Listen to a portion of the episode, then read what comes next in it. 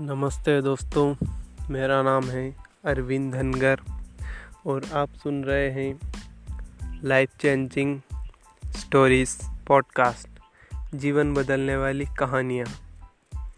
दोस्तों, मैं आपसे माफ़ी चाहता हूँ, क्योंकि मैं कल कहानी नहीं डाल पाया। इसलिए आप मुझे माफ़ करें। और दोस्तों, आज की हमारी कहानी है मानवता का सच्चा धर्म, हिंदी प्रेरक, हिंदी कहानी। एक बूढ़े आदमी की कहानी, बूढ़े आदमी की मानवता। तो दोस्तों, आज की कहानी शुरू करते हैं। एक बार एक बूढ़े आदमी के अंगूठे में चोट लग गई। तो वे चोट ठीक करवाने अस्पताल पहुँचे, लेकिन डॉक्टर के वहाँ बहुत भीड़ लगी थी। वे भीड़ चिर, भीड़ को चिरते हुए डॉक्टर के पास पहुँचे। और उनसे निवेदन करते हुए बोले, मैं बड़ी जल्दी में हूँ, आप पहले मुझे देख लें। वे बार बार घड़ी को देख रहे थे।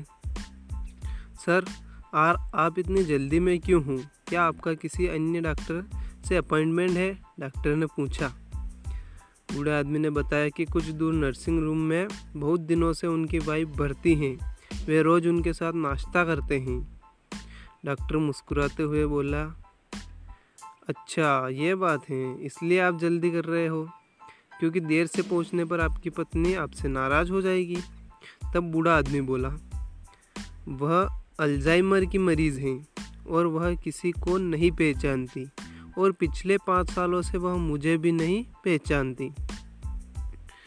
तब डॉक्टर बोला, फिर भी रो, आप रोज़ उनके साथ नाश्ता करने जाते हैं। ये जानते हुए भी कि वो आपको पहचानती तक नहीं। बूढ़ा आदमी मुस्कुराते, मुस्कुराए और डॉक्टर से बोला, वह मुझे नहीं पहचानते तो क्या हुआ?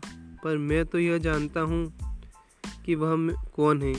दोस्तों, हमें इस कहानी से ज़रूर सीखना चाहिए कि कई बार हमें, कई बार हमारी लाइफ में में भी ऐसे कई मौके आते हैं जहाँ हम हम हमारी मानवता का इंतहाम होता है। इसलिए हमें बिना स्वार्थ के अपने दायित्वों को निभाना चाहिए। ये मानवता के लिए बहुत ज़रूरी है। धन्यवाद धन्यवाद और धन्यवाद। दोस्तों, आपको बूढ़े आदमी की मानवता।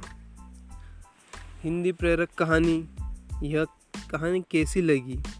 हमें कमेंट के माध्यम से ज़रूर बताएँ, क्योंकि आपका एक कमेंट हमें और बेहतर बोलने के लिए प्रोत्साहित करेगा। और हमारा फेसबुक अकाउंट को लाइक ज़रूर करें। धन्यवाद।